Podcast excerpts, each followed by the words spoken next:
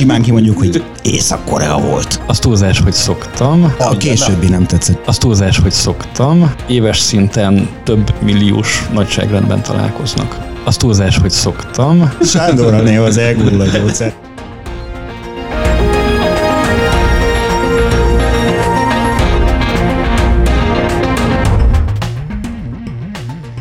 A kritikus infrastruktúra kiberbiztonsági védelme áll a fókuszban az IT Business Protection podcast folyamának újabb epizódjában.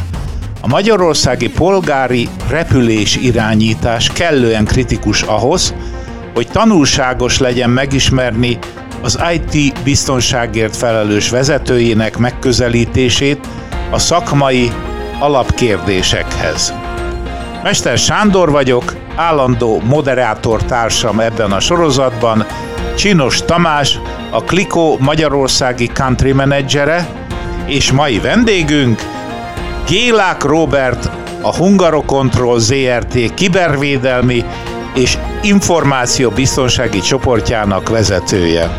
Tamás, ismét itt vagyunk, örülök, hogy látlak. Szervusz Sándor, üdvözöllek benneteket. Robi, örülök, hogy elfogadtad a meghívásunkat. Szervusztok, köszönöm szépen, hogy itt lehetek. Szoktad hallgatni a Protection-t? Az túlzás, hogy szoktam. Hát ez volt a belépő kérdés. De felvételőt belenéztél, hogy mibe húzunk Így be, igaz? Így igaz, így igaz. És mit gondolsz, érdemes itt lenni egy kicsit? Abszolút szerintem ez egy nagyon, nagyon hasznos dolog. Remélem, hogy ma én is némi hasznos információval hozzá tudok járulni. Ugye te a Hungarok Controltól jössz, és ott az IT biztonságért felelsz, és az egy kritikus infrastruktúra, úgyhogy a műsort erre építettük föl. Sokan nem tudják, a Hungarok Control a magyar légiforgalmi, polgári légiforgalmi irányítással foglalkozik, és mint ilyen valóban kritikus infrastruktúra. A polgárit kihangsúlyoztad, mert ugye van katonai és egyéb. Hányféle? Meg mezőgazdasági talán az is van, nem tudom. Nem, gyakorlatilag ez most már két területre osztható, a katonai és a civil vagy polgári irányításra.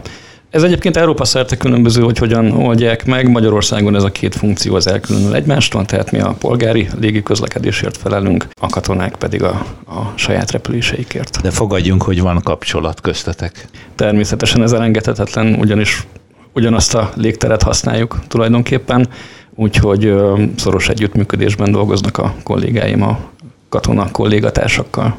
És ez biztonsági szinten is, IT biztonsági szinten is megvan az az együttműködés? Bizonyos kérdésekben igen, bizonyos kérdésekben mm, úgy mondanám, hogy ez még épülőben van, de természetesen az a cél, hogy minden olyan szempontból, ami a légi közlekedés biztonságosságához szükséges, ott a megfelelő csatornák azok kialakuljanak, és megfelelő információ megosztás együttműködés alakuljon ki. Nyilván vannak ilyen forró drót-szerű építmények, ugye kommunikációsan, ha valami történik, akkor megvan, hogy ki hív kit. Természetesen, ez ugye nem annyira kibervédelmi vonalon, de szakmai vonalon az irányító kollégáknál ezek a vonalak, ezek, ezek léteznek és élnek.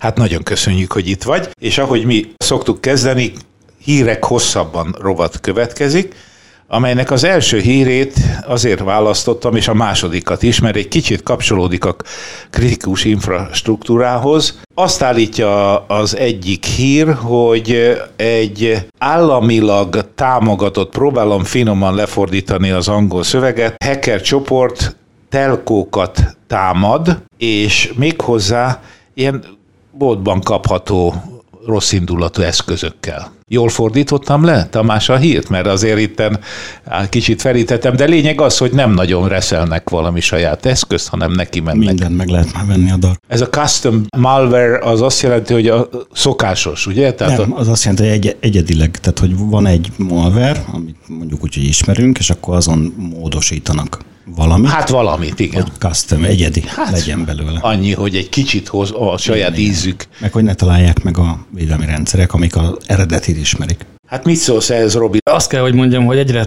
többször találkozunk ilyen típusú támadásokkal, ilyen, ilyen típusú történetekkel. Azt azért én óvatosan kezelném, amit itt így tényként közölnek, hogy ez egy államilag támogatott csoportnak a, a támadása volt. Itt azért a, a szakmában nagyon-nagyon nehéz dolog azt megállapítani, hogy egy-egy támadás vagy támadási kísérlet az, az konkrétan kihez köthető. Ez, amit attribúciónak hívunk, az, az azért egy, egy elég komoly dolog, és nagyon óvatosan szoktunk ezekkel kapcsolatban fogalmazni. Ebben a műsorban nem vagyunk óvat, simán kimondjuk, hogy Kína, simán kimondjuk, hogy az oroszok, oroszok már megint. A medvék, igen, és simán kimondjuk, hogy Észak-Korea volt. Igen. Tulajdonképpen bárki is lehet. Tehát itt ugye arról van szó, hogy a, amit a támadással kapcsolatban megtudtunk, vagy ami információ rendelkezésre áll, annak a karakterisztikája arra enged következtetni, hogy itt nem valamilyen gazdasági érdek által motivált csoportról beszélünk, hanem, hanem egy olyan csoportról, akiknek azért vannak komoly eszközeik és komoly eszköztáruk, mert gyakorlatilag kvázi végtelen erőforrás állhat a rendelkezésükre. Ez ott tud megvalósulni, ahol, ahol valamilyen nem gazdasági háttér, hanem mondjuk valamilyen állami háttér áll a történet mögött. És ugye itt is gyakorlatilag az volt az érdekes ebben a támadásban, hogy olyan eszközöket használtak, olyan malvereket használtak, amelyekkel korábban gyakorlatilag senki sem találkozott sehol. És mi lehet az ilyen támadásnak a célja, ha nem anyagi haszonszerzés? Nem az lehet, hogy valamilyen katonai információ, katonai cél lebeg a háttérben? Akár lehet katonai is, itt ugye ismerni kellene jobban a, a, a célpontokat, akiket támadtak ezzel a technikával, ez a csoporthoz tartozó entitások. Mindenképpen valamilyen, valamilyen hírszerzési célú dologra lehet következtetni, ez lehet klasszikus ipari kémkedés is, hogyha olyan célpontokról beszélünk, de tényleg akár hadászati, katonai motiváció is lehet a dolog mögött. Én azt véltem felfedezni, ezért kérdeztem rá a ti kapcsolatotokra a katonai légi irányítással, hogy itt akár még az is lehet, hogy egy későbbi kiberháborúnak az előkészületei folynak. Nem lehet ez? Jaj, de már láttam, hogy nem tetszett neked. Mondja, a későbbi nem. nem tetszett, csak ez a kifejezés, hogy későbbi. Mert hogy van? Mert hogy ez egy folyamatos történet, igen. Tehát, hogy ez nem ez valamikor elkezdődött, de ezt így nem lehet nulla óra, nulla perchez kötni. Ha viszont azt mondod, hogy háború van, akkor a folyamatos hírszerzésnek egy erő. Igen. Erről lehet szó? Hát ez Itt telkókat támad téma, hogy ugye ez a nem is tudom, hanyadik hadszintér, ötödik hadszintér, a kibertér, ugye, és ott folyamatosak ezek a dolgok, tehát hogy most ez erről a csoportról azt gyanítjuk, hogy, hogy államilag támogatott. Nagy valószínűséggel kijelenthetjük, hogy akkor, ha úgy néz ki, mint egy kacsa, akkor hápog, mint egy kacsa. Akkor, akkor valószínűleg kacsa. kacsa, igen. E, hogy, és ha telkót támadott, akkor nem gondolom azt, hogy nem egy célpontot akarnak, és Robi is mondott, hogy hírszerzési, konkrétan lehallgatási célral akarnak, gondolom én bejutni a távközlési hálózatba, hanem hát így folyamatos el akarnak helyezni bagokat ugye ezekbe a rendszerekbe, hogy utána tudják figyelni a kommunikációt.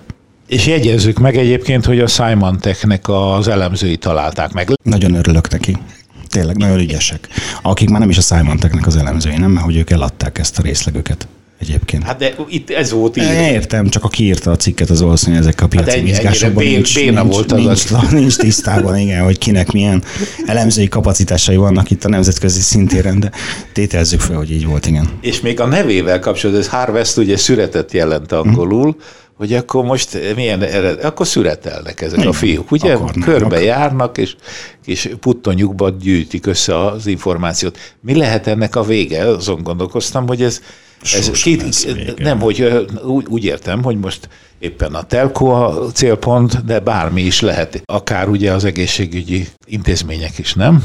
Igen, tehát ez is érdekes, hogy akit most célpontként látunk, nem biztos, hogy ő a végcél. Tehát Igen. pont ugye telkóról beszélünk, elképzelhető az is, hogy olyan típusú információkat próbálnak szerezni, amelyek segítségével később, akár mondjuk egy ilyen telkó infrastruktúrán keresztül valamilyen Igen. más célponthoz el tudnak jutni. A szokásos supply chain típusú így van. történet, ami egyre, egyre inkább jellemző, hogy ugye nem a célpontot támadják, hanem a célponthoz valamilyen közel lévő beszállítót, szolgáltatót, valakit, akin keresztül majd eljutnak a, a valódi célpontig. De azt gondolom, hogy legalább azt telkok védik magukat a megfelelő módon. Tehát azért, hogy mondjam, egy mezőgazdasági vállalkozást azért egyszerűbben lehet feltörni, mondom én így a, a pálya széléről a csapos közbeszólt stílusban, hanem hogyha egy telkót megtámadnak, akkor ott a nagyon sokan ülnek ilyen szokokba, meg minden, és próbálják védelmezni. Nem az nem?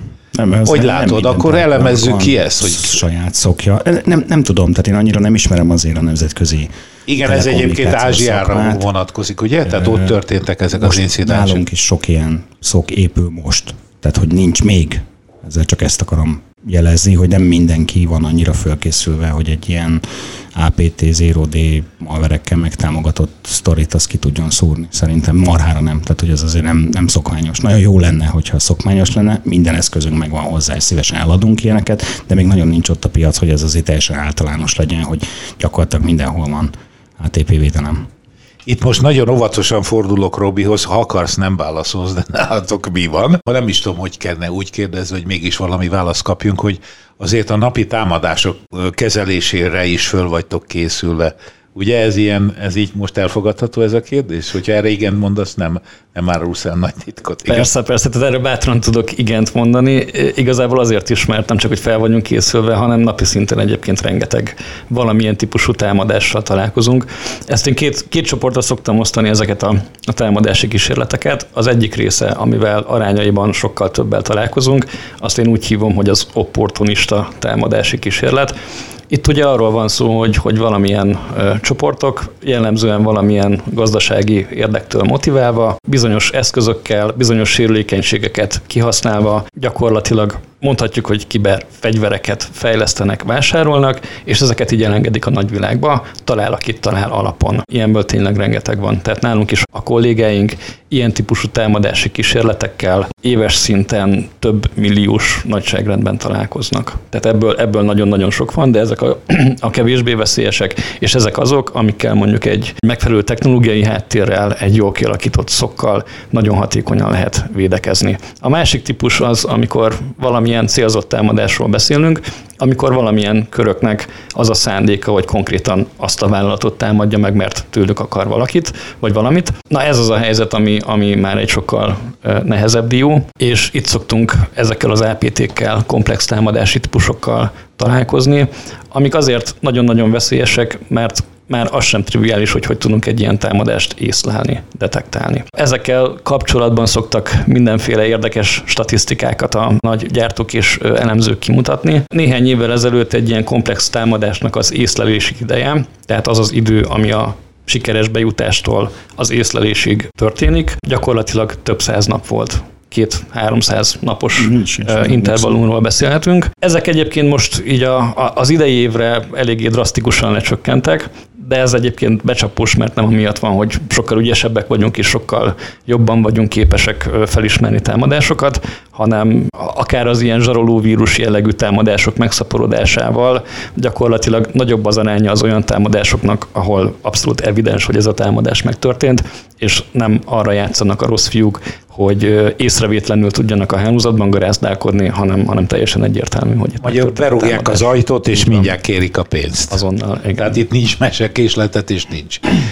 Hát ez, ez, ez ilyen, hát erről beszélünk, azért van ez a podcast is, hogy erről beszéljünk. Igen, és végre itt van egy jégúsvér ember, aki ott áll a vártán. Igen, konkrétan igen. És hogy ezek napi, napi szintű, tehát Robi azt mondta, hogy éves szinten milliós nagyságrend. Tehát ezt, ezt hangsúlyozom, hogy gondolkozunk le egy pillanatra ezen a számon. Igen. Tehát, hogy éves szinten milliós nagyságrend. Aki csak úgy próbálkozik, hogy akkor hát ha. Ezt valahogy úgy kell elképzelni, hogy a kert kapu előtt elmennek emberek, és néha meglökik hát, hogy nyitva hát, van. Ha, hát, ha nyitva van az ajtó. És egy millióan jönnek. Igen, és akkor hány van olyan, aki közben mondjuk megpróbálja ki is nyitni mondjuk álkulcsal, vagy lockpickinggel, vagy valahogy azt Valami egyszerű. Ugye? Tehát, hogy azért megpróbálkozik valami komolyabbal, és akkor ezt is észre kéne tudni venni, meg azt is észre kéne tudni venni, aki már három hónapja kinyitotta az ajtót, és most bent, bent lapul, és Igen. nézelődik, hogy merre induljon tovább. Azért beszélünk erről ennyit, mert az emberek ugye általában úgy szoktak vele lenni, nyilván nem egy hungarokontroll méretű, meg, meg fajsúlyó vállalkozásról beszélünk, de hogy általában az emberek azt gondolják, hogy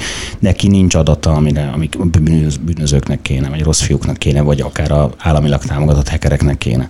Abban marha kevesen gondolnak bele, hogy, hogy ők is áldozatai lehetnek egy ilyen supply chain, tehát egy beszállító láncot támadó történetnek, és marha kevesen gondolnak bele abba, hogy éves szinten milliós nagyságrendű támadás történik, vagy támadási kísérlet van ezt most vagy kiszűrjük, vagy nem, detektáljuk, vagy nem detektáljuk, hogy egyáltalán tudunk-e róla, ez egy óriás kérdés, tehát megvan-e az a vizibilitásunk, az az érzékenységünk, hogy ezeket észrevegyük, vagy egyáltalán nincs, meg nem foglalkozunk vele, mert nem tudom, még mindig Microsoft TMG-t használunk, tehát ez simán KKV környezetben ez abszolút elképzelhető szenárió.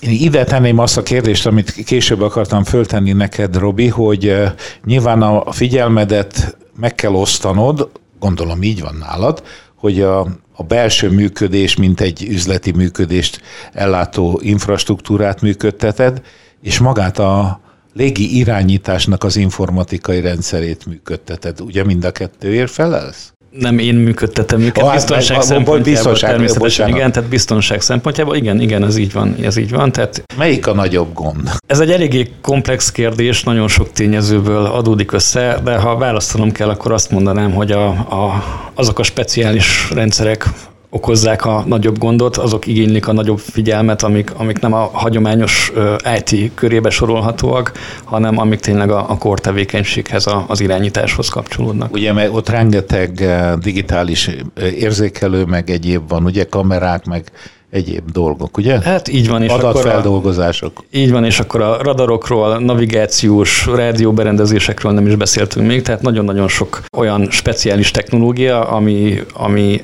nagyon IT-szerű, sőt, nagyon sok esetben egyébként klasszikus IT komponensekből épül fel, kiegészítve egyéb más dolgokkal. Ezt szoktuk hívni OT-nak, Operational Technology-nek. Tamásnak a kedvence IT-OT kapcsolat, Igen, majd légy szíves, majd pörges. De szerintem Pörgesd Robi föl nagyon maga. Jó, nagyon jó irányba megy. Én nem szólnék most közben. Hagyjuk beszélni. Igen. Tehát az IT Ezeknek- és OT, igen? Így van, igen, igen, igen. Itt, itt egyébként egy nagyon, nagyon érdekes kettősség ö, mutatkozik meg egy, egy ilyen szervezetben, ahol, ahol ilyen jellegű tevékenységek is vannak, mert egymás mellett jelennek meg azok a jellemzően hosszú életciklusú, úgy szoktuk mondani, hogy legacy rendszerek, amelyek teljesen máshogy épültek fel, mint a, a, legújabb, legmodernebb IT-ban használt technológiák, és bizony fejtörést okoz néha, hogy akár védelmi biztonsági szempontból ezeket hogy tudjuk egységesen kezelni. Nagyon sok esetben azok az eszközök, megoldások, amiket egy IT környezetben használni tudunk, nem alkalmazhatóak mondjuk egy ilyen környezetben. Csak hogy egy példát mondjak, mindenki számára evidens, hogy nem tudom, egy víruskereső fut a, akár az otthoni, akár az irodai számítógépén, ezt nagyon-nagyon régóta tudjuk, hogy a végpontvédelem az, az nagyon fontos ebből a szempontból, de egy olyan kritikus rendszerben, ami mondjuk egy légiforgalmi irányításhoz kapcsolódó felderítésben kulcs szerepet játszik, ott nagyon sok esetben nem tehetjük meg azt, hogy telepítünk rá mondjuk akármilyen végpontvédelmi megoldást, azért, mert nagyon kötött technológiáról beszélünk, nagyon sok esetben egyébként hatóság által engedélyezett rendszerekről beszélünk, és egész egyszerűen nincs arra lehetőség, hogy bármit használjunk, amit a, a hagyományos IT környezetben használni tudunk.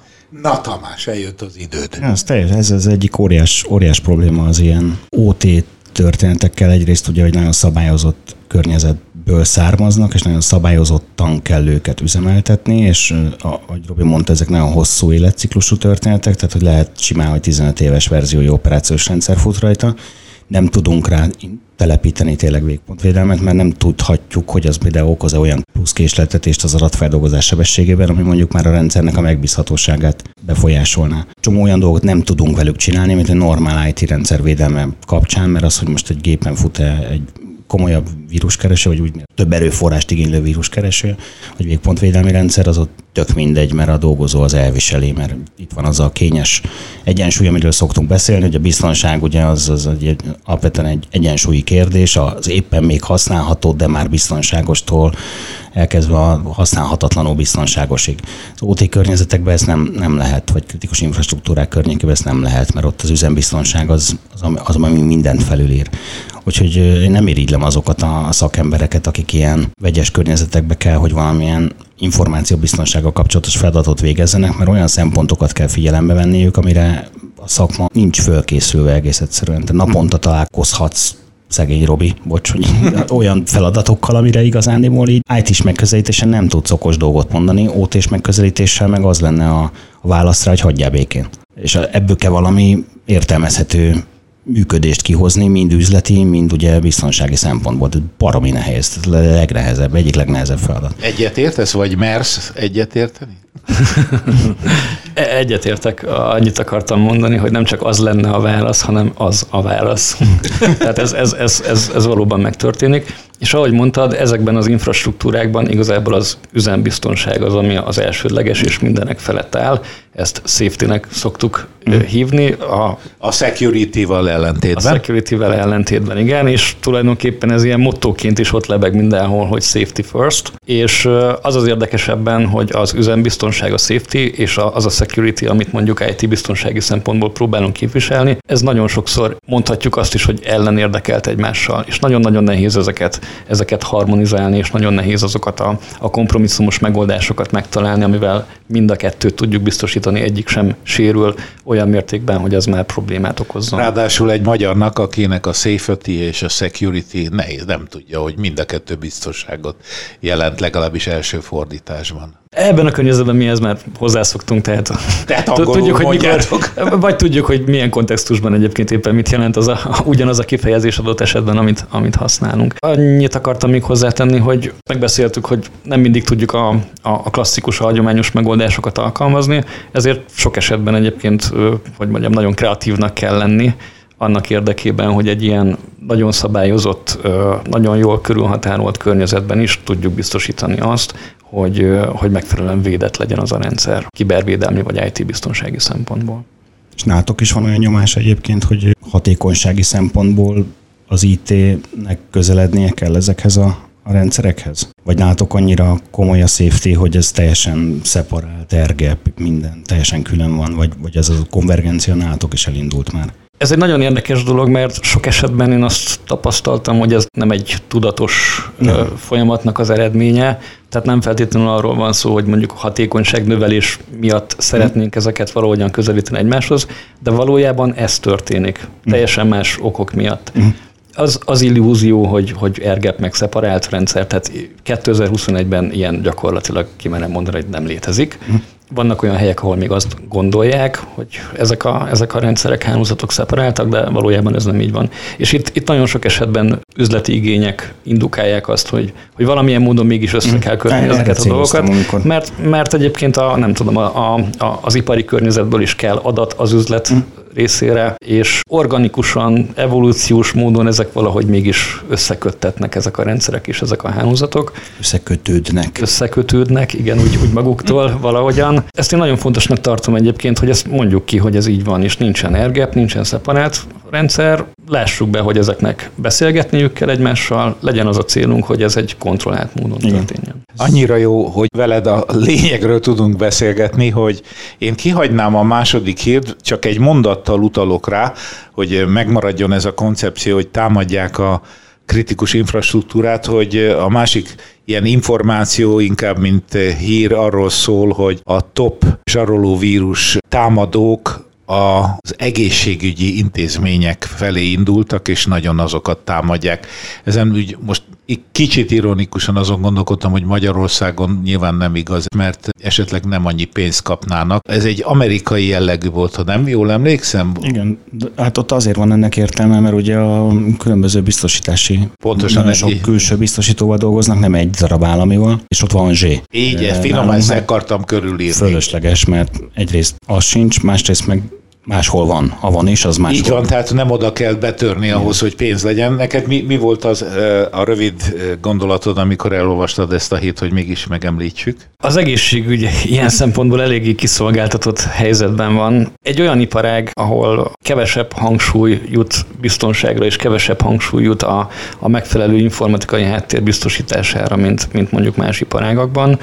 Ott ez egy ilyen szükséges rossz, nem, nem egy üzleti driver, és sajnos a különböző rossz indulatú csoportok ezt nagyon jól ki is használják. Azért tapasztalunk ennyire sok támadás, támadási kísérletet ebben a szektorban, mert egész egyszerűen ez a szektor az, ami, ami viszonylag könnyen támadható.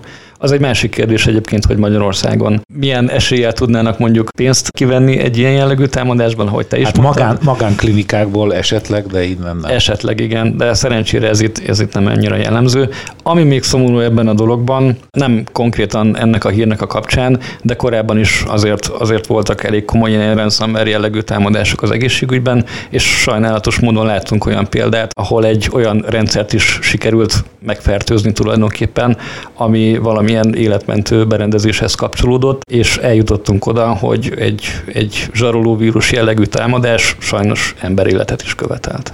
Igen, én ettől, ettől rettegek. óhatatlan, hogy ez be fog következni. Én is voltam olyan helyzetben, hogy komputer adagolta a nyakamba a különböző gyógyszereket, és hát azok a komputerek ugyebár komputerek, és innentől minden lényeges dolog megvan, hálózatban vannak kötve, tehát könnyen elérhetők az intenzív kérem, tehát ahol a, tényleg számít, hogy egy valamilyen gép hogy működik, hogy az adott beteg ne érezze jól magát annyira. Ott is IT-OT konvergencia. Abszolút. Bár Ugyanez. ugye ez, én egy olyan helyen voltam, nem Magyarországon volt, ahol nagyon modern volt a az OT is. Konvergens volt. Ott, ott, konver, ott konvergáltak, tehát ott, és akkor ott nyilván ebből következik, hogy nagyobb a kitettség, ugye? Bármilyen meglepő. Hát, ebb... Mindenképp, igen. De nagyobb a, ugye egy ilyen környezetben, ahol a munkaerő a legdrágább, ugye egészségügyben általában látjuk, ugye a munkaerő hiányból fakadó dolgokat, azokat érzékeljük, mi Magyarországon is. Óriási üzleti előnye van ugye különböző automatizálásoknak, meg az össze van kötve a rendszer, meg hogy van adatforgalom az ITOT rendszer között, nem pocsékolják a gyógyszert, nem pocsékolják az oxigén, stb. Tehát egy csomó megtakarítást, meg optimalizálást tudnak elvégezni ezáltal, és nyilván óriási kitettsége is van, tehát hogyha ez nincs jól megtervezve, ez ugyanolyan őrületes probléma lehet itt a biztonság, vagy a biztonsági szempontból, mint egy gyártósor SAP integrációnak, tehát hogy ott is meg kell csinálni a megfelelő leválasztásokat, a megfelelő szeparációt, látni kell, hogy mi történik. Én csak megjegyzem, hogy azt hiszitek, hogy csak Magyarországon kevés az egészségügyben a munkaerő. Ez Németországban volt, ahol ez velem történt, és ott az intenzív osztályon ott az én szobámban a legtöbb időt Maláziából származó fiatal emberek voltak, tehát fiatal. ők vigyek. Igen. Vigyek legyünk, vagy ne legyünk irigyek? hát most megmutattad a talpadat, hogy tele van szivárványjal, nekem nem. Tehát azt szeretném mondani, hogy mindenütt probléma. És akkor térjünk át a fókuszban rovat megtárgyalására, ahol Robi ajánlott egy bazi érdekes témát, a támadás anatómiája. Hát már ettől is már egészen kognitív orgazmust kaptam. A másik te kezdted. Ne haragudjatok, visszaszívnám legszélesebben az előzőt, de mindegy, menjünk akkor ezen a kognitív orgazmus szálon, szerintem folytassuk. Jó, de szegény Robi, ezek de után mit mondja? ne, nehéz helyzetbe hoztak, igen, de próbálok valami frappánssal előrukkolni. Sándorra néha az elgurul a gyógyszer így kettőnk közt, úgyhogy... Beszéltünk itt ugye az elején erről a, az államilag támogatott, nagyon-nagyon advanced támadásról. Sok ilyennel találkozott már a világ, és felfedezték, hogy ezeknek a, a nagyon-nagyon komplex és nehezen átlátható támadásoknak is gyakorlatilag van, van egy forgatókönyve. Ezt próbálták meg valamilyen módon elemezni, és, és valamilyen, valamilyen leegyszerűsített módon ö, felosztani. Így született meg a, a Cyber Security Kill Chain, vagy Cyber Kill Chain nevű fogalom. Sajnos, vagy hál' Istennek, nem tudom, magyar verziója ennek a, ennek a fogalomnak még nem létezik. Maga a, a Kill Chain, mint fogalom egyébként a hadászatból, a katonai zsargomból származik. Ott gyakorlatilag a, az ellenséggel való harci érintkezés különböző fázisait foglalja magában, és a... Aminek a végén a kill van. Tulajdonképpen igen, és hogyha a másik oldalról nézzük, akkor meg ugye ennek a megakadályozása a, a cél, és ennek mintájára a, egyébként a Lockheed Martinnak a biztonsági szakemberei fejlesztették ki, vagy ültették át ezt a, ezt a fogalmat, vagy, vagy fogalomrendszert a, a kiber támadások felépítésére és különböző szakaszaira.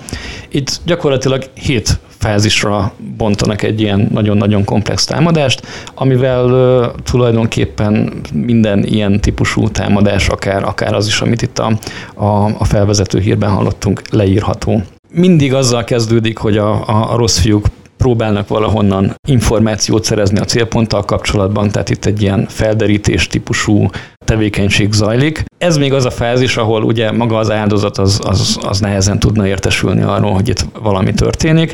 Itt tulajdonképpen azzal tudunk foglalkozni, azt tudjuk vizsgálni, hogy ha mi célpontok lennénk, akkor tudjuk azt, hogy rólunk egyébként mondjuk publikus forrásokból milyen információk elérhetőek és törekednünk kell arra, hogy ezek, ezeket az információkat a, a lehetőleg minimálisabb szinten tartjuk, ezzel se adjunk lehetőséget arra, hogy, hogy sikeresen tudjanak minket támadni. A második fázis, amit fegyverkezésnek szoktak hívni, Itt gyakorlatilag már a felhalmozott információk alapján megtervezik és előkészítik azt, hogy, hogy milyen eszközökkel és hogyan fogják ezt a támadást végrehajtani. Itt ugye a hírben is hallhattunk arról, hogy, hogy gyakorlatilag egyedi malverekkel operált ez a, ez a bizonyos csoport, amik, amikkel korábban nem találkoztunk. A támadásnak ez az a szakasza, ahol tulajdonképpen ezeket a malvereket előállítják, kifejlesztik, vagy hogyha valamilyen széles körben használt dologról beszélünk, akkor testre szabják annak érdekében, hogy a célpontnál ezzel valamilyen hatást tudjanak elérni. A harmadik fázis az az, amikor, amikor gyakorlatilag ezt a, ezt a fegyvert elsütik, és ezeket a kiber fegyvereket megpróbálják eljuttatni a célponthoz. Hogyha egy ilyen esetről beszélünk, mondjuk egy malverről beszélünk, akkor ez az a fázis, amikor azt valahogyan bejuttatjuk a, a célpontnak a hálózatába. Ugye erről is nagyon-nagyon sokat hallottunk, mert különböző technikák léteznek erre vonatkozóan, ezek érkezhetnek, nem tudom, elektronik, valamilyen, valamilyen hamis elektronikus levél csatolmányaként, lehet egy olyan rossz indulatú weboldal, ahonnan valahogy elveszük a célpontot, hogy ezt töltse le, illetve számos más módon be lehet ezeket juttatni. Itt már nagyon nagy szerepe van annak, hogy mondjuk egy ilyen kódnak a bejuttatását azt a hálózatokban hogyan tudjuk látni, hogyan tudjuk érzékelni, milyen eszközök vannak arra, hogy, hogy ezeket fel tudjuk ismerni, és adott esetben már ezen a szinten meg tudjuk állítani a támadást. A következő fázis a fegyver bejuttatását követően valamilyen sérülékenységnek a, a kihasználása jellemzően, amin keresztül a, a célpont rendszerébe gyakorlatilag hozzáférést tudunk szerezni. Ez már az a pont, ahol azt mondhatjuk, hogy, hogy gyakorlatilag a rossz fiúk bent vannak. Ezután jellemzően valamilyen hátsó ajtót próbálnak telepíteni a rendszerünkben, ami pedig azt fogja biztosítani, hogy a, a kezdeti fázis után gyakorlatilag bármikor szabadon kibe tudjanak járkálni, Ugye beszéltünk már arról, hogy itt, itt akár ilyen több száz napig zajló szakaszok is lehetnek, amíg egyébként a célpont észreveszi, hogy nála valami probléma van. Ezek azok a hátsó ajtók, amiket ilyenkor használnak. Attól függően, hogy, hogy milyen jellegű támadásról, vagy milyen célú támadásról beszélünk, általában a következő fázis az az, hogy elhelyeznek a hálózatban valami olyan ö, kis ö, eszközt, megoldást, amivel gyakorlatilag az áldozatnak a rendszerét, a kompromittált rendszert távolról tudják irányítani. Tehát így gyakorlatilag arról van szó, hogy bizonyos rendszerek fölött akár át is vehetik a, a vezérlést, az irányítást. És a, az utolsó fázisa gyakorlatilag a, a támadásnak, ez maga a kezdeti célnak az elérése, amivel gyakorlatilag bevégeztetik az a dolog, amiért az egészet csinálni akarták szörnyen hangzik, különösen a te szádból, mert hogyan ellenetek egy ilyen van, az borzalmas lehet. Tehát magyarul, ha valaki átveszi a, mondjuk a magyar légtér polgári légi irányítása fölött a hatalmat, ugye valami ilyesmit kell most elképzelni, hogyha egy ilyen támadás ér benneteket, és sikeres, akkor az a végcél. Teoretikusan ezt is el tudjuk képzelni, azért azt szeretném hangsúlyozni, hogy ilyen jelenlegi tudásunk szerint soha nem történt, és azért, azért nagyon-nagyon kicsi a, a valószínűsége annak, hogy, hogy egy ilyen dolog be tudjon következni. És azért is fontos, hogy ezeket a fázisokat lássuk és azonosítani tudjuk, mert a különböző fázisokban különböző eszközeink vannak arra, hogy ezt a támadást valahogyan megállítsuk. Gyakorlatilag annak érdekében, hogy a támadás sikeres legyen, a támadóknak mind a hét fázist végig kell járniuk én akárhol meg tudom állítani ezt a támadást, ezt a sorozatot, az azt jelenti, hogy meg tudtam akadályozni abban, hogy ő elérje ezt a célt. Ez szerintem nagyon fontos volt. Tamás, mit szólsz? Először is meg kell dicsérni a Robit, nem? Hogy kijött a ilyen kognitív orgazmus vonalaidról. Ez nagyon jó kijött egyébként. Meg se tudod jegyezni öreket. Nem, az jutott eszembe, hogy az, ezt ugye azzal szoktuk leírni, hogy van, van, a, van a mi kis védett, védett vonalaink, meg mit tudom én, és ugye nyüzsögnek a, a támadók, és nekik elég egy darab hiba, hogy bekerüljenek. De onnantól kezdve, hogy bent vannak, onnantól kezdve nekik elég egy darab hiba, hogy mi észrevegyük őket. Tehát megfordulnak az arányok. Az egy jó dolog, tehát ha már ben vannak, akkor, akkor van egy csomó eszközünk. És ez jó. És tényleg, ahogy, ahogy Robi is mondta, ugye a, a különböző lép, lépcsőkhöz, ugye ebbe a lánc, láncba, a különböző fázisokhoz különböző eszközöket tudunk párosítani, sőt, mostanában azért elkezdtünk olyan eszközökkel is mi például foglalkozni, ami abban próbál egy kicsit segíteni, hogy mielőtt a támadó eljönne, észrevegyük, hogy adatgyűjtést végez, tehát felderítést végez kívül. Jelmére. Figyeljük, hogy milyen lopott jelszavaink vannak, kinek szivárgott ki esetleg belső adata cégtől, milyen, nem tudom, dark web fórumokon szervezkednek a hackerek, stb. stb. Ez ami az egyik IT Business konferencián beszéltem is róla, a CTI nevű témakör, ez a Cyber Threat Intelligence témakör, aminek van egy csomó cég, aki kínál ilyen szolgáltatásokat, tehát gyakorlatilag felméréseket arról, meg riportokat folyamatosan monitorozzák a nem tudom hány millió, milliárd különböző információforrást, hogy mi, mi az, ami felénk jön. Tehát még nincs bent, de, de esetleg jöhet. Tehát milyen fenyegetés várhat ránk a jövőben. Úgyhogy már erre is van egyébként eszköz, vagy ebben is tudunk információval szolgálni. Igen, Robi, azt mondtad, hogy mindegyik fázisra, vagy legalábbis úgy értettem, vannak eszközök. Mesélj eszközökről, ha akarsz, mondhatsz gyártót is, de hogy mi, mivel véditek magatokat, ha netán belül van már valaki. Ugye az sem mindegy, hogy, hogy a belül van az, az mit jelent, és manapság egyébként ezt is egyre nehezebb definiálni, mert, mert, mert egyre inkább megszűnnek azok a jól, jól körülhatárolható kis buborékok, amit az, amire azt tudjuk mondani, hogy ez belül van, az meg kívül van. Rétegek vannak inkább, úgy fogalmaznék, és ezekben a különböző mélységi rétegekben különböző megoldásokat tudunk alkalmazni. Ahogy az előbb is elhangzott, már itt van ez a mondjuk úgy, hogy publikus réteg, ahol vannak olyan szolgáltatások, ahol, ahol tényleg így az információ szerző szakasszal kapcsolatban tudunk valamit tenni. Itt ugye nem, nem konkrét technológiai megoldásról beszélünk, hanem hanem egész egyszerűen tudjuk azt, hogy mik azok az információk mondjuk, amit a rossz fiúk is fel tudnak használni, ezért fel tudunk készülni arra, hogy ezt majd valószínűleg fel is fogják használni. A fegyverkezési szakasz ellen sincsen tulajdonképpen konkrét technológiai az megoldás. Ellen nincs igazándiból. Így van, így van. Itt, itt gyakorlatilag megint az információ az, ami, ami nagyon-nagyon fontos. Akár az ilyen kiber hírszerzés jellegű, threat intelligence jellegű szolgáltatások abban is nagyon sokat tudnak segíteni, hogy látjuk azt, hogy milyen csoportok milyen eszközöket szoktak használni. És hogyha látjuk azt, hogy ők milyen eszközöket használnak, akkor sokkal célzottabban fel tudunk készülni mondjuk egy ilyen eszköznek a, a detektálására, vagy, vagy akár a magakadályozására. A, a következő fázis az, ahol, ahol szerintem a legtöbbet tudunk tenni, ez ugye a, a célba juttatási fázis. Hát itt, itt gyakorlatilag szerintem szinte végtelen az a technológiai skála, a, amivel itt rendelkezni tudunk. Akár a különböző gateway oldali biztonsági megoldások, tehát mondjuk azok a, azok a szűrőrendszerek, amik mondjuk a levelezésben meg tudják akadályozni, hogy egy ilyen rossz indulatú kód be tudjon kerülni, akár azok a webes tartalomszűrő megoldások, amik meg tudják akadályozni, hogy hogy mondjuk egy ilyen rossz indulatú kódot bejuttató weboldalt a, egy vállalati környezetből meg tudjunk nyitni, vagy akár azok a határvédelmi megoldások, tűzfalak, behatolási jelző eszközök, amelyek szintén képesek arra, hogy, hogy adott esetben detektáljanak, vagy akár meg is akadályozzanak egy, egy ilyen kísérletet. Vissza nem tudunk lőni még, ugye?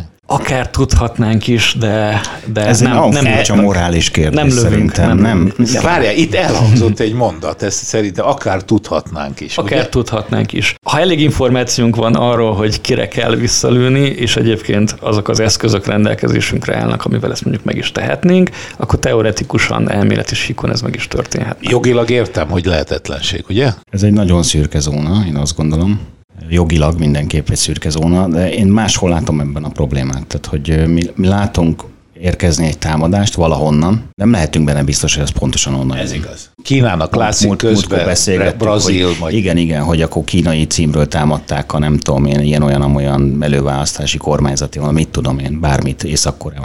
Okay és akkor visszalövünk arra a címre, az kiderül, hogy marhára nem onnan jött, hanem tényleg Brazíliából. Az, hogy most honnan vezényelték azt a támadást, az, az, egy, az lenne egy lényeges kérdés, mert ugye oda lenne értelme vissza, visszalőni egy méretesebbet, de azt meg szerintem a támadás hevében, amikor azzal vagyunk elfoglalva, hogy, a, hogy észrevegyük, kivédjük, ha esetleg kárt okozott helyreállítsunk, tehát minél hamarabb visszálljon ugye a, a normál üzemszerű működés, akkor marhára nem ezzel van elfoglalva a szakma, hogy akkor hogyan tudnánk nyilván mindenkinek viszket a tenyere, hogy akkor oda kéne csapni végre egyszer. Itt előbb mondtam, hogy ez egy morális kérdés, nekem az a meglátásom ezzel kapcsolatban, hogy ez az egész internet, meg információbiztonság védelmi oldala, az azért egy elég pacifista, liberálisan pacifista, ezt most direkt neked szántam, köszönöm szépen, Sándor, hogy elnevetted magad, yes, közeg. Az ebben dolgozó embereknek, akik ez érdekel, legkevésbé van a mindsetjében az, hogy akkor ő most visszalőjön. Mert máshol vannak a hangsúlyai, tehát hogy az ő, ő dolga az, hogy azt a, azt a rendszert, ami gondjaira van bízva, azt tisztán tartsa és biztonságban működtesse. Nem az a mindsetje, hogy akkor, akkor most akkor válaszcsapást indítunk. Nem, nem, nem is nyilván, tehát Robi mondta, tudnánk, tudnának, a tudás megvan hozzá, ott van a kezükben. Az eszközök kim vannak a neten, össze lehet őket gerebjézni, tehát ugyanígy egy intenzív fegyverkezési szakasz után vissza lehetne lőni, csak ehhez pacifista. Szerintem ez a... Robi, ezzel egyetértesz? Tulajdonképpen igen, és, és van még egy olyan faktor is benne, hogy azért a, a visszalövésnek is van, vagy lehet kockázata. Igen. Az ugyanúgy visszaüthet arra a rendszer, amit nekem védenem kellene. Az jutott még eszembe, hogy, hogy tehát abszolút szürke zóna, sőt lehet, hogy Fekete, sötétebb is, mint, mint szürke ez az Lehet, hogy fekete, igaz? De egyébként azért vannak, vannak a szakmában olyan emberek, akik így gondolkodnak, és, és, és akik adott esetben meg is teszik ezt, nem feltétlenül egy vállalati környezetben, de én is, én magam is ismerek olyat, aki, aki egyébként az igazságérzeténél fogva arra használja a szakmai tudását, hogy gyakorlatilag vadászik az, az olyan csalókra, akik, akik különböző internetes eszközökkel próbálnak másokat kihasználva pénzhez jutni, és nála nem, nem ritka az, az olyan, hogy, hogy vissza tudja vezetni mondjuk ezt a dolgot ahhoz a személyhez, aki ezt elkövette, és előfordult már, hogy egyébként ő visszatámadott, és gyakorlatilag a, az Interpolnak a, a feljelentés az úgy ment, hogy tartalmazta az emberünknek a saját webkamerájával készített fényképét. Ez komoly. Ez nagyon erős. Jelvén nélküli serif, nem? Körülbelül igen. Én mestig hallgatnám Robit, és akkor csúszanjunk át a hozott anyagból részbe, ahol kifejezetten az arról a területről fog beszélni, nem mint hogyha eddig nem ezt tetted volna, ahol, ahol te vagy, a kritikus infrastruktúra védelméről. Ugye erről beszélnél nekünk, és hát itt én nagyon sok mindent tudok kérdezni, Tamás nyilván még, még készül rá. Igen, hát egy kicsit ugye itt bele is csaptunk itt a beszélgetés közben, mert már ebbe ebbe a történetbe is. Nagyon-nagyon érdekes világ, és ahogy korábban is említettünk, azért elég sok fejfájást okoz, hogy, hogy hogyan tudjuk ezeket a rendszereket megvédeni. Általában az esetek nagy részében nem tudjuk belülről védeni ezeket a rendszereket, sőt, nagyon sok esetben belülről látni sem tudjuk, hogy mi történik ezekben a rendszerekben. Tehát, hogy ugye említettünk egy végpontvédelmi megoldást, nem tudunk telepíteni ezekre az eszközökre, rendszerekre. Nagyon sok esetben egyébként a mondjuk a logelemzés hatókörében nem tudjuk bevonni, mert nem tudunk ezekről a rendszerekről naplóállományokat elvinni.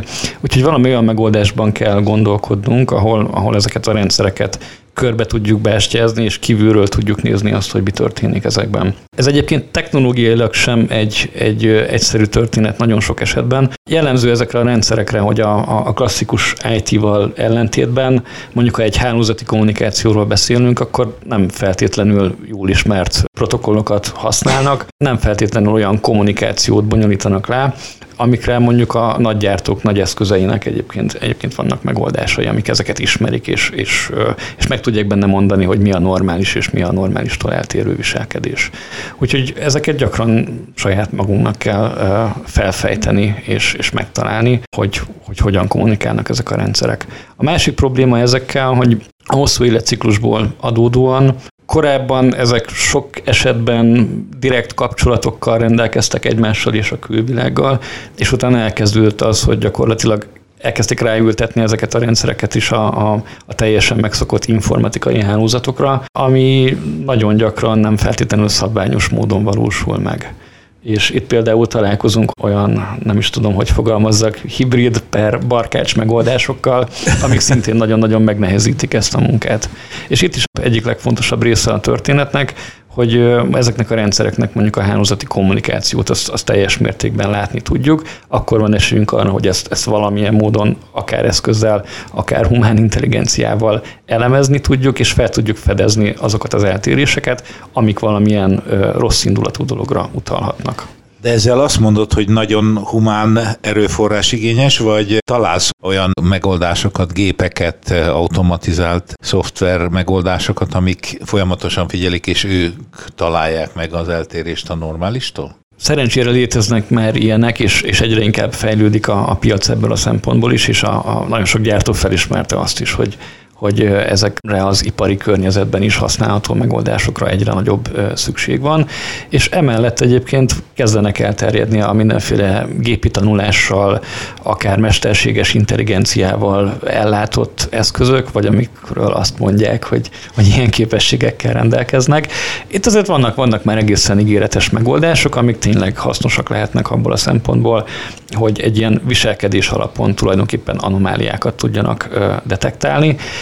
Utána még mindig a, a humánom múlik, hogy amikor lát egy, egy ilyen riasztást, hogy itt valami máshogy volt, mint ahogy szokott, el tudja dönteni, hogy akkor itt most biztonsági eseményről beszélünk, vagy, vagy valamilyen más jellegű dolog történt.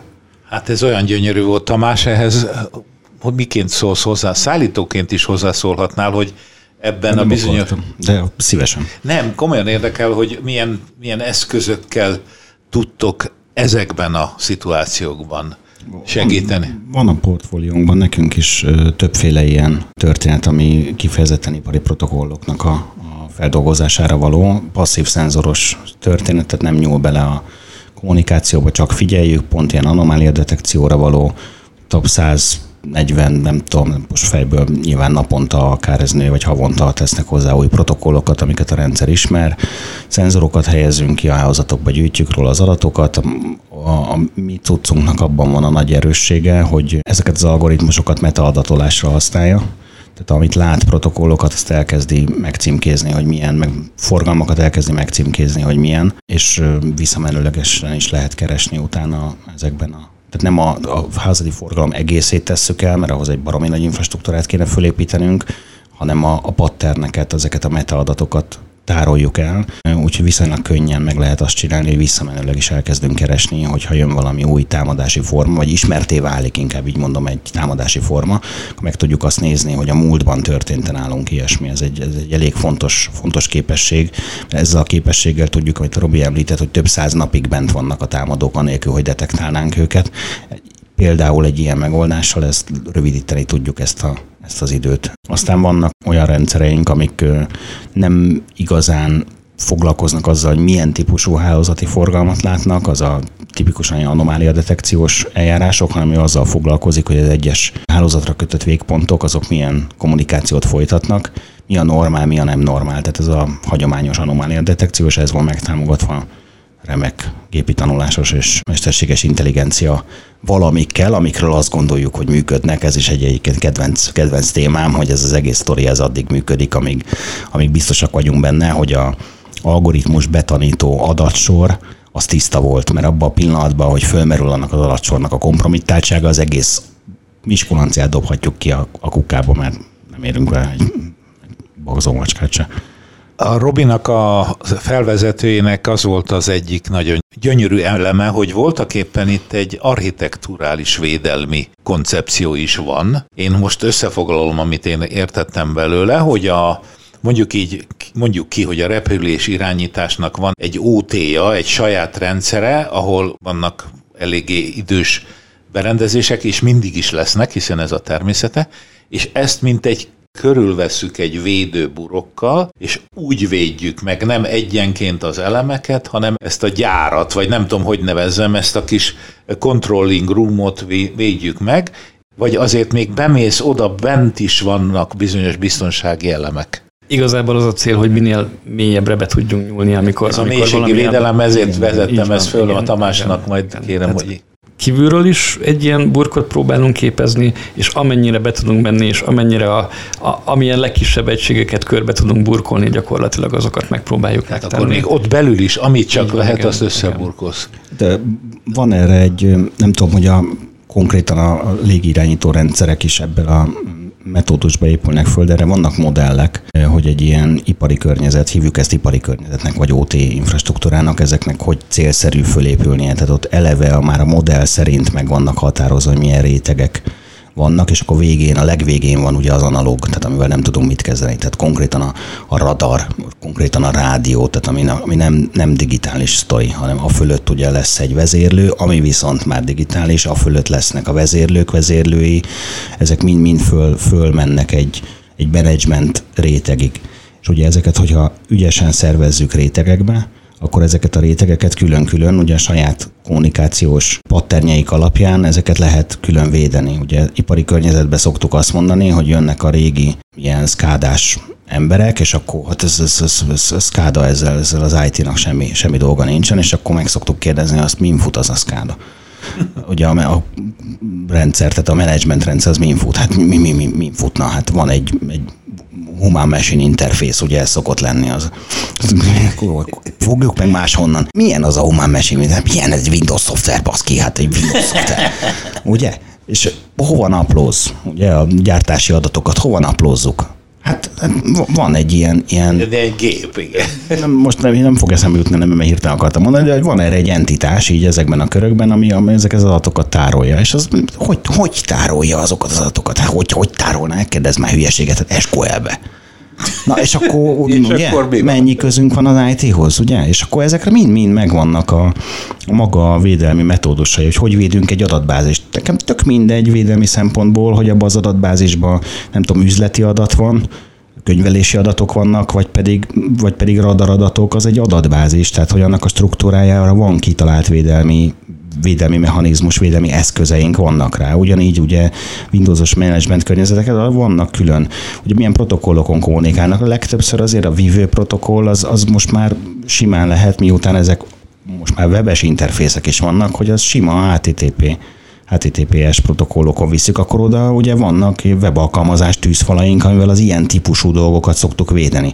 Attól, hogy az nem egy webalkalmazás, tehát nincs kint publikba, az attól még technológiailag pont ugyanaz a HTTP, HTTPS, az SQL az pont ugyanaz az SQL, mint egy sima könyvelési Oracle adatbázis vagy MS SQL, ez tök ugyanaz.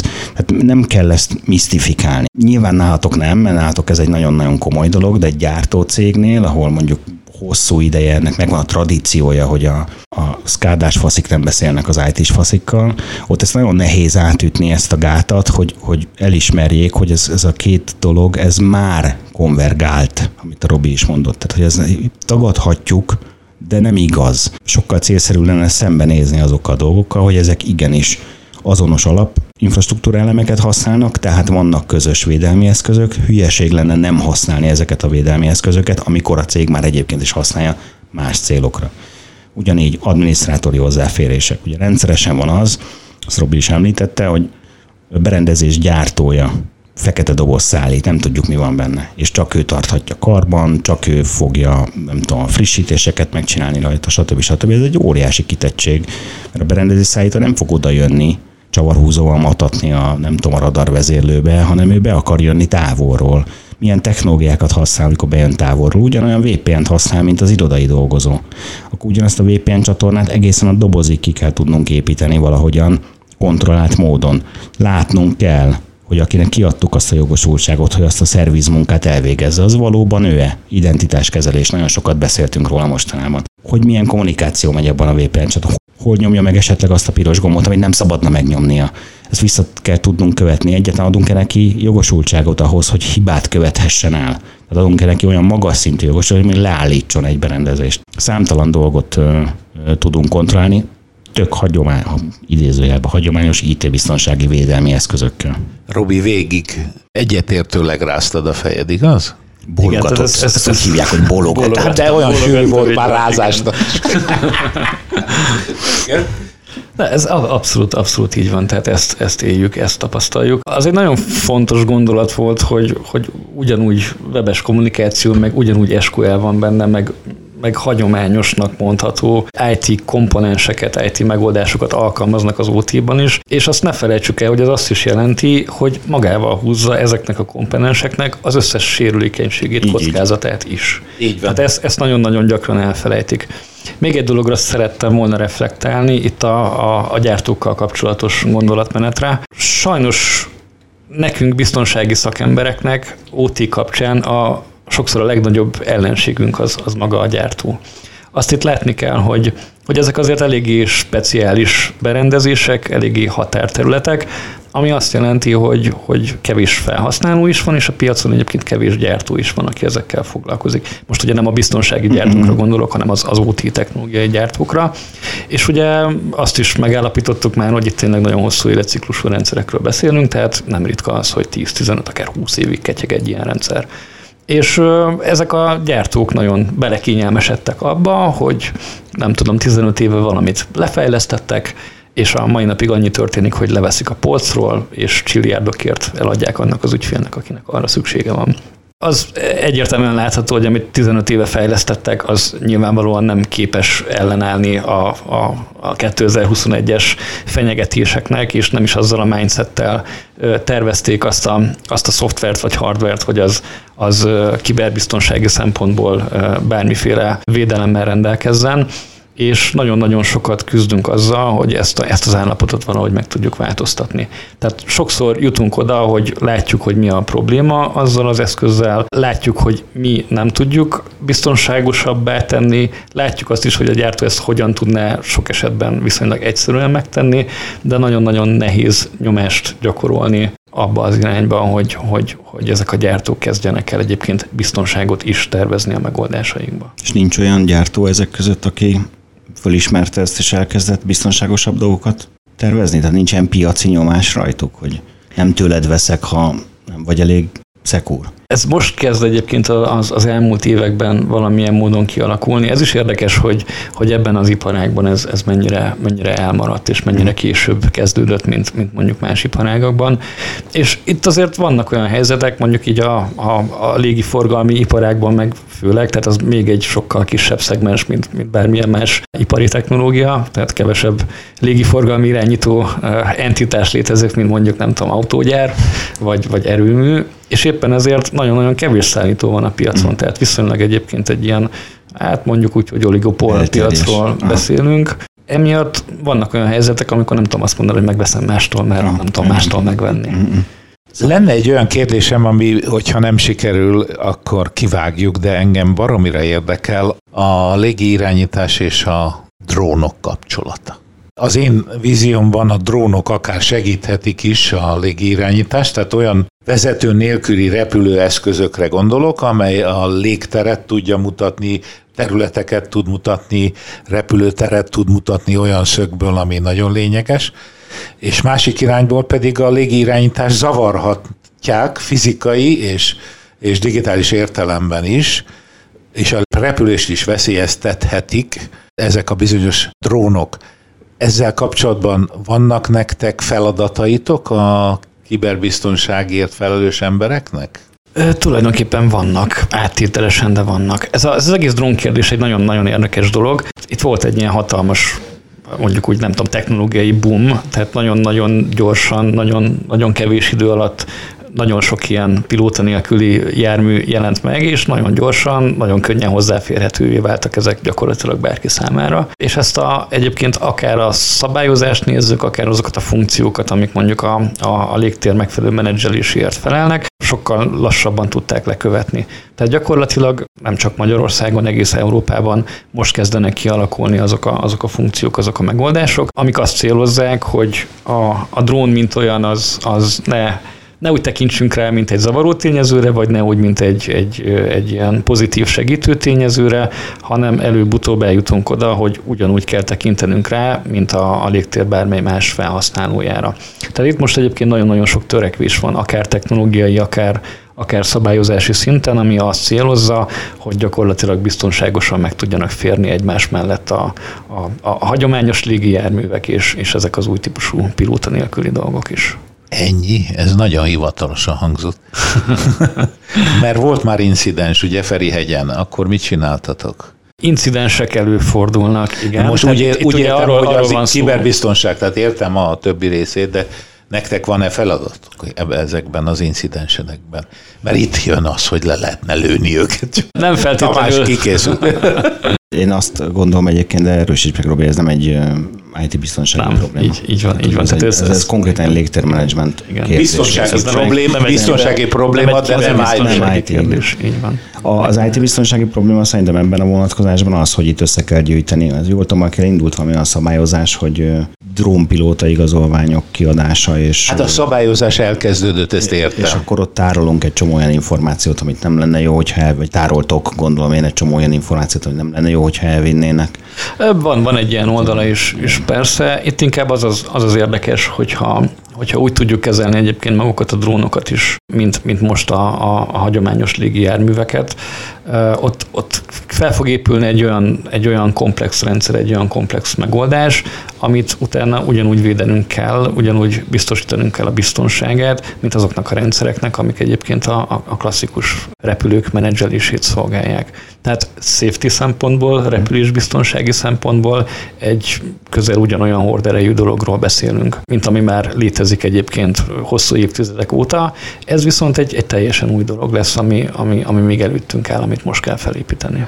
Ez azt jelenti, hogy nyilván légirányítás, ahogy így elmondod, a drónokról fog tudni, és esetleg még ugyanolyan instrukciókat is adhat a drónpilótának, ha most egy jó esetről beszélünk, amit egy pilótának volt mindennapos. Igen, sőt tovább megyek, a pilóta nélküli járművek esetén nem a távpilótának, hanem magának az eszköznek adott esetben.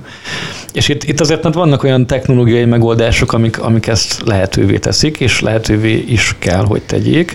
Tehát itt, itt Én már látom, olyan... hogy bekorlátozni a repülési helyet, tehát a geográfiai pozíciókat. Így van, tehát így egy, van, úgy igen. mondhatnám, hogy egy láthatatlan tűzfalat tudsz tenni a, a repülőtér köré például. Így van, így van. Tehát itt a geofencing, geocaging és, és hasonló megoldásokat. Tehát az a cél, hogy, hogy a, azok az emberek, akik egyébként a légteret menedzselik, azok képesek legyenek arra, hogy X drón számára meghatározzanak egy buborékot, amiből nem léphet ki, vagy ahogy te mondtad, egy folyosót, ahol neki el kell hagynia mondjuk azt a légteret. Ez gyönyörű, nem? Tamás, ez egy nagyon új terület. Elmondom, hogy ennek is nyilván vannak kiberbiztonsági kérdései, hiszen ezeket a rendszereket majd ugyanúgy meg kell védened, Abszolút. hogy tudjad megvédeni a, a kollégáiddal magát a repülőteret. Ez teljesen így van, és ugye ilyen szempontból sokkal érdekesebb is ez a dolog, főleg, hogyha ilyen távvezérlésről beszélünk. Ugye olyat már láttunk itt a, a, a drón evolúció hajnalán, hogy a távpilótától, aki a földről irányította a drónját, tőle el tudták venni annak a drónnak a vezérlését. Ilyen jellegű hekkelések azért történtek már, tehát itt ez egy kritikus fontosságú dolog, hogy amikor ezt rendszer szinten használjuk, akkor annak semmilyen esélye ne legyen, hogy hogy bárki erre képes lehessen. Ha te át tudod venni a vezérlést valaki más drónja fölött, az azt jelenti, hogy más is át tudja venni a vezérlést valakinek a drónja fölött. Így igaz. Igen. Úgyhogy ez egy óriási só kulcskezelés, rögtön jönnek az ötletek. Hogy... Napokig tudnánk beszélni igen, arról, igen, hogy, igen. hogy mi mindent húz ez magával, így igen. van. Már forgalomba hozatalnál kezdve. Így van. Én rendkívüli módon élveztem ezt a mai epizódot, és ehhez ez a Robi járult leginkább hozzá. Abszolút. Tamás kevésbé, de... Hát ez szokásos, én csak itt vagyok, én, én csak házigazdáskodom. Úgyhogy Robi, nagyon köszönjük, hogy megtiszteltél jelenléteddel és gondolataiddal. Én köszönöm, hogy meghívtatok. És Tamás, köszönöm a, a bölcsességet és a tűrést. Örülök, hogy itt voltatok. És a hallgatóknak pedig köszönjük a figyelmet.